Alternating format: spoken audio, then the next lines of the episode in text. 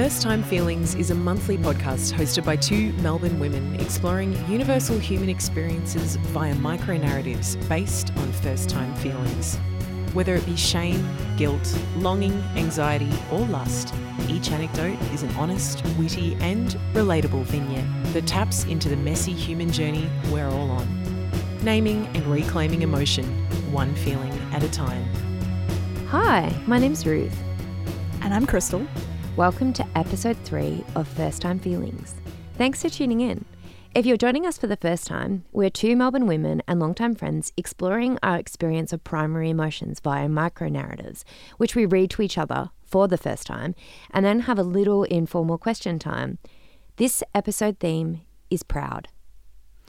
So, when we first decided on proud as a feeling to explore, I was imagining that we'd both be writing about some academic or creative achievement in our primary or high school years.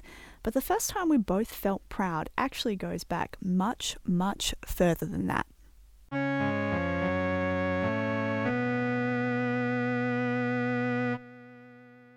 I have restructured and recontoured, coloured in the early years in Sydney from photographs, the date on the back scrawled in pen by a parental hand.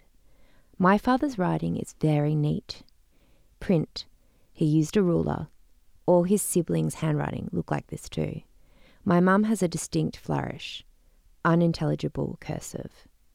I was bald, skinny, and incredibly pale. I had large ears and an obsession with Spider Man. I remember the room I shared in the flat with my brother, two beds set up, dormitory style. I remember a book stuck together with chewing gum. I was obsessed with chewing gum as a toddler, and I tried to take it straight out of my mum's mouth like a baby bird. I called my most beloved doll Tunit, which later morphed into Junie. There are memories of hills, a view out of a window, a dark blue doona. These are sort of silent fragments without any real texture or three dimensionality, which makes me think I have gleaned the image from a photograph and implanted it. But there are actually no photographs of the orange potty. To say that this is my first memory is probably true, and thus my first memory is one of being afraid, but also determined and ultimately very proud. I woke up alone in the dark flat while everyone slept. This is what they do, I remember thinking. This is what it is like to be alone. I'm quite sure that I felt afraid. And I'm not really sure if I tried to wake them. I feel that I didn't try to wake them. I feel that I wanted to do it on my own. An independent streak and a tremendous obstinacy was already developed highly at age two. I wanted to use the bathroom and I was going to do it alone. I can't remember the act, only the feeling of secret achievement after, the thrill and the thrall, the knowing that having a witness before you does not mean it didn't happen, but that it is even more exceptional when you alone know that you did it. It was like that night, seasonless and dateless, I became myself, autonomous. A template of myself was formed, stubborn, private, wanting to do it all alone. That is what I remember of the orange potty. Sorry, I, I do want to laugh, but I am also just trying to take it all in. Um, it's just so funny. Like your story, it it reads like the first few scenes of a horror movie, which makes it all the more comical when it's revealed that you were doing a poop for the first time unassisted. Actually, it was a wee. oh, I just assumed it was a poop for some reason. um, right. Oh God, my whole The world's percep- kind of yeah. like blown now. I'm like, I really thought it was gonna be a poop. Yeah, not number two, number one. Yeah. But it was your first your first trip to the toilet, so Yeah. that remains the same. And um, actually, when I was listening to the story, and I was thinking about you know how we decided to explore the feeling of proud, and and then we were talking about how both of these stories, the one that I'll read after this, um, you know, both of them are there are first memories, which Yeah. feels really kind of significant. You know, is there something self actualizing about feeling proud. You know, you're kind of establishing yourself um, in your development Yeah. as a independent being, like separate to your parents who have been doing everything for you. Yeah, I believe so. I, I think um, when you see the ego develop uh, and and that desire to be autonomous from the parent, uh, that must be why those that that memory is um, is formed as the, the first memory. The, that that it's one of, of pride and achievement, and you see that in little um, little toddlers and, and whatnot. They want to do it all themselves, and um, you know, and that feeling of, of doing something momentous, um, even though it isn't. I mean, having a wee now really isn't. Not that, not that momentous. no, God. no, not for either of us. um, but yeah, it, it, it definitely is about being separate from the parental body and also from their authority. Yeah, it's really it's really fascinating. So you were two.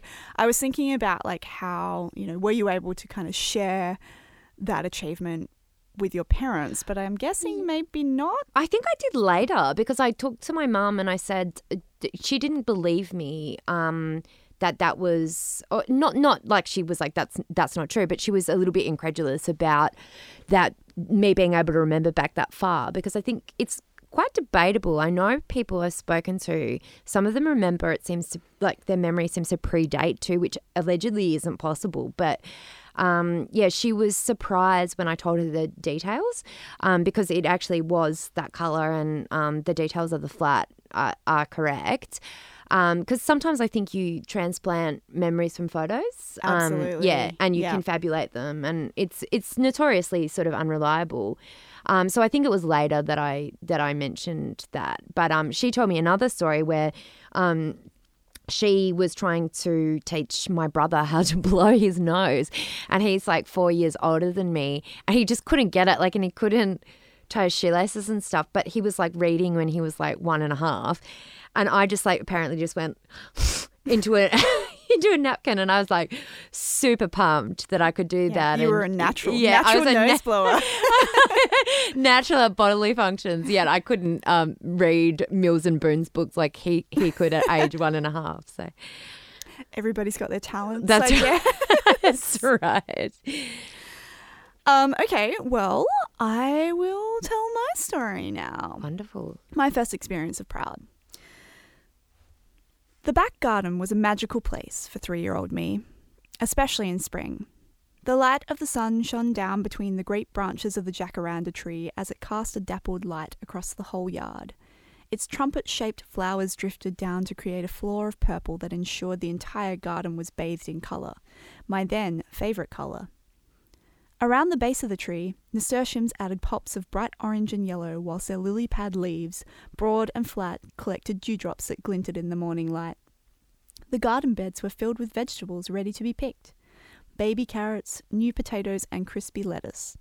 Each day, I would go out to inspect the new growth and marvel at the wonders of nature. It seemed truly like magic that flowers would bloom and vegetables would grow from tiny seedlings. The garden was a wonder filled place, full of activity and excitement. When my parents were busy in the house, cleaning and cooking and doing their endless array of adult activities, I would explore every nook and cranny. From the overgrown sugarcane patch that obscured the gate to the side alley filled with weeds and sour grass flowers that you could chew on all afternoon long. The back garden felt like my domain. I'd developed a strange ownership over the area. It was the only place I was allowed to explore unattended by adults. I spent copious hours in the garden just exploring and soaking in the nature around me. But there was one day when I decided I was not content with just exploring our back garden. I wanted to see more. With each day, I was getting more and more bold. Every inch of the back and front garden had been thoroughly investigated. Carrots had been pulled from the ground, lettuce munched straight from the rosette, flowers picked, and dirt built into strange structures. I'd recently been gifted a tricycle with a small trailer attached to the back. I'd become quite fond of it, triking around the back garden. Now it was time to jump on my trike and make for foreign lands, the neighbour's front yard. I pedalled up the side alley, through the front garden teeming with lavender, and managed to unlatch the front picket gate and let myself out onto the street. I remember the moment clearly. The street seemed so huge and quite ominous. The cars parked on the street felt enormous. Directly in front of me was the promised land I sought, my neighbour's front garden. I couldn't tell you what attracted me to it. It just seemed so full and vibrant, and it was filled with flower beds, a perfectly manicured lawn, and one magnificent fruit tree. That was my pot of gold at the end of the rainbow. I pedalled furiously over towards the house. I parked my trike at the edge of the lawn. Somehow, even at three years old, I knew I couldn't or shouldn't ride over the lawn.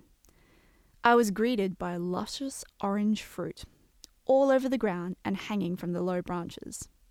I later found out that these were kumquats, a type of Asian citrus. Something in my little human brain saw this as an opportunity not to be missed. I frantically gathered as much fruit off the ground as I could and loaded up my trailer full to the brim.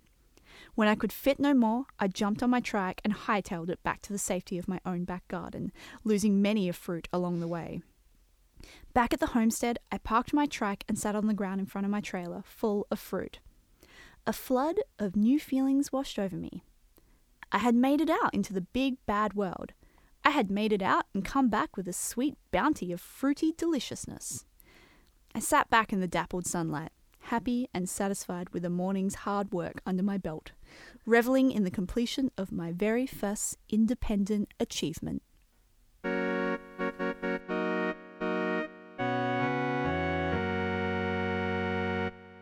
So, Crystal, did you begin a career of shoplifting after this heist? Um, I did realize when I, when I wrote this piece, I was like, right, so is your first memory of feeling proud actually just like stealing? My first act is theft. yeah, so my my first act of theft I was very proud of. Um yes, I mean that is that is correct. but in my defense, I didn't understand what stealing was or True. the concept of stealing or like, you know, ours or theirs or yours or mine, you know. I was 3, so I guess and it was fruit too. and it was fruit Yeah. and you know, I basically cut me some slack. Yeah. I wasn't a 3-year-old criminal.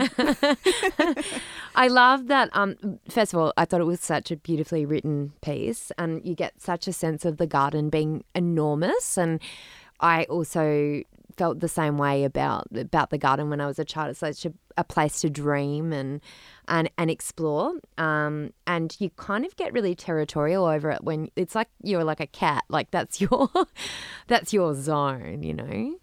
Um, did your parents discover that you went missing or No, they they totally didn't. And also something I was thinking about because I was like, wow, did they realize that I'd you know I'd gone across the road? yeah So, a pretty dangerous. Yeah. and I'd managed to you know unlatch the front fence and escape. yeah Um, but I think that was actually you know part of the brilliance of how you know I sort of um Your heist. envisioned yes my heist I envisioned this plan and I executed it Yeah. and um you know I completed the whole task without my parents finding out. Yeah it could be a very different story if um they found out and I got into yeah. heaps of trouble. yeah. Yeah Be- not sure I would um it would be my first memory of feeling proud if they no, had found out. would have been being in, in in a lot of trouble. But like I think also that's a real eighties kind of story too, because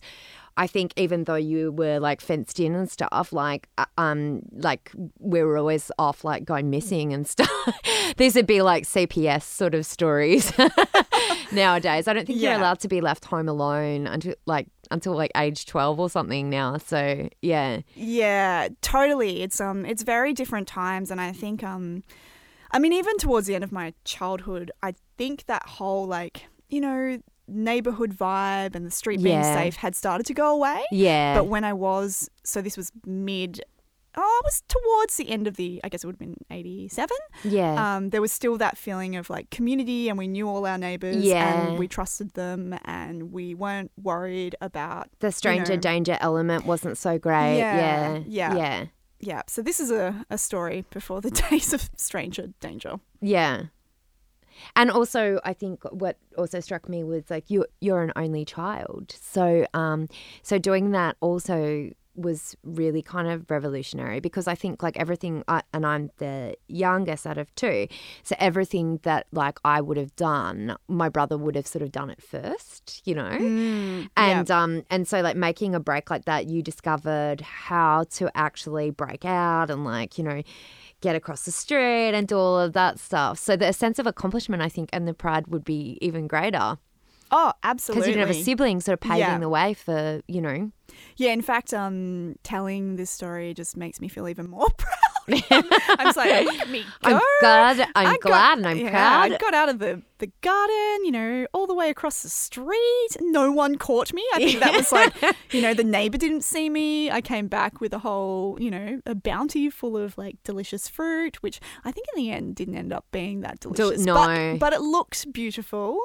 And um, I think my mum ended up making it into some like kind of jam like, or something. Yeah. Yeah. Like, I wonder where they all came from. yeah, yeah, exactly. But um, no, really, like there were just so many layers to the um the task that I think I had just felt so many so many different emotions. But um, proud was absolutely the the foremost emotion of the bunch. yeah.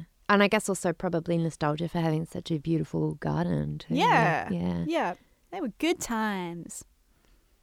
Cool. Well, I think that's us done for um, episode three. We hope that you enjoyed hearing our first memories um, of feeling proud, which also happened to be our very first memories, which is really interesting. But um, yeah, please join us again. You can follow us on Instagram, um, First Time Feels Podcast, and you can download the podcast from the Apple iTunes app.